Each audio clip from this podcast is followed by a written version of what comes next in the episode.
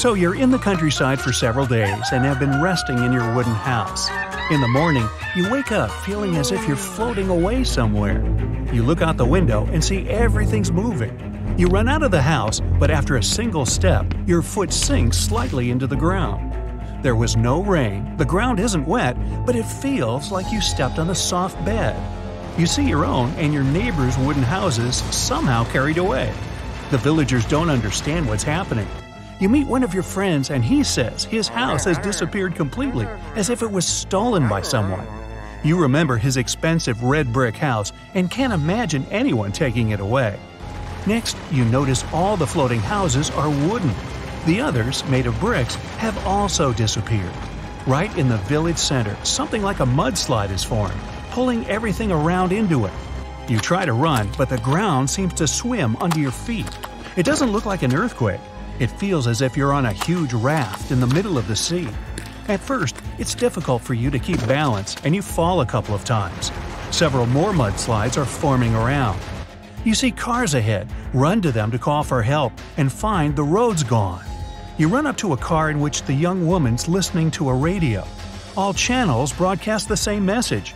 For some reason, rocks have disappeared all over the world. Now, imagine that you're a professional mountaineer climbing a steep mountain for several hours. At last, you've reached the top. You raise your hands and shout with delight. A second later, the cry of joy turns into one of horror. The mountain dissipates right beneath you. You don't believe your eyes, but you're falling, fortunately, right into some water. You rise up from the deep and see a sandy beach where the mountain was just moments ago. You swim to the shore, but it seems to be carried away. The sand hasn't gone because it's made of pieces of quartz, not stone. Not only rocks on the surface disappeared, but tectonic plates too, which made the whole landscape to change. Everest becomes no more than a low hill of snow and ice. It's Kaley Cuoco for Priceline. Ready to go to your happy place for a happy price? Well, why didn't you say so? Just download the Priceline app right now and save up to 60% on hotels. So, whether it's Cousin Kevin's Kazoo concert in Kansas City, go Kevin, or Becky's Bachelorette Bash in Bermuda, you never have to miss a trip ever again. So, download the Priceline app today. Your savings are waiting. Go to your happy place for a happy price. Go to your happy price, Priceline. Rocks are disappearing all over the world, causing global calamities. There are no more hills on the planet. If you want to see the world from high up, go to Antarctica and climb a huge glacier there. Any houses built of concrete, brick, or clay are dissipating since those materials are made of crushed rock. All over the world, humanity loses monuments. Modern art exhibitions and historical museums are losing their stone and clay exhibits. Rich art lovers bought stone sculptures at auctions for millions of dollars yesterday, and this morning they woke up with nothing, not even a roof over their heads. Jewelry made from precious stones has gone, only metals remain. Before the incident, the main reserves of metals were hidden in the rocks, so now they lie on the ground or deep in the soil. You can walk down the street and find pieces of gold, silver, and other valuables just lying around. But people aren't into wealth right now. They run away from their homes, leaving the city's remains. All roads and skyscrapers are ruined. Metal fittings and glass fall to the ground. Huge mud vortices form all over the world and pull everything into themselves like black holes. Wood becomes the most valuable resource. People frantically cut down trees and build wooden houses. Scientists around the globe are dumbfounded. They can't work in new conditions. Labs and research centers are destroyed, and a lot of scientific stuff is buried under the rubble. Someone comes up with a hypothesis that the molecular composition of rocks suddenly changed and they vanished into thin air. Several months have passed. People are getting used to the new way of life. There are no metal processing plants, so everyone learns to handle iron, aluminum, and other metals by themselves. Metal detectors easily find these materials underground. Sometimes you have to dig a lot to get it. Construction rules change. No one builds concrete foundations anymore. Everyone strives for ease and practicality. People live in small wooden houses and insulate them with glass, cotton, and wool. During all this time, you have developed an incredible sense of inner balance.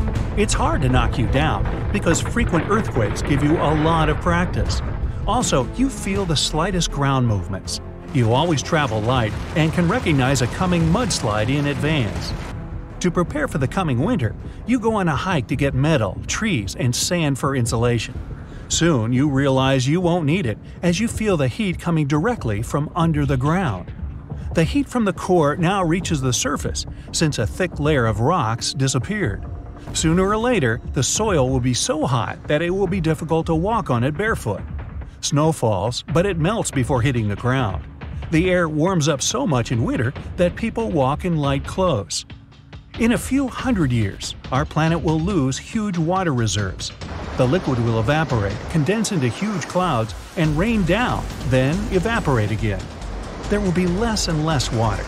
The heating of the ocean will cause the extinction of phytoplankton and algae, which provide the Earth with much of the oxygen. Next, the trees will dry out because of lack of moisture. Or the world ocean will cool the core, and then we'll lose the Earth's magnetic field.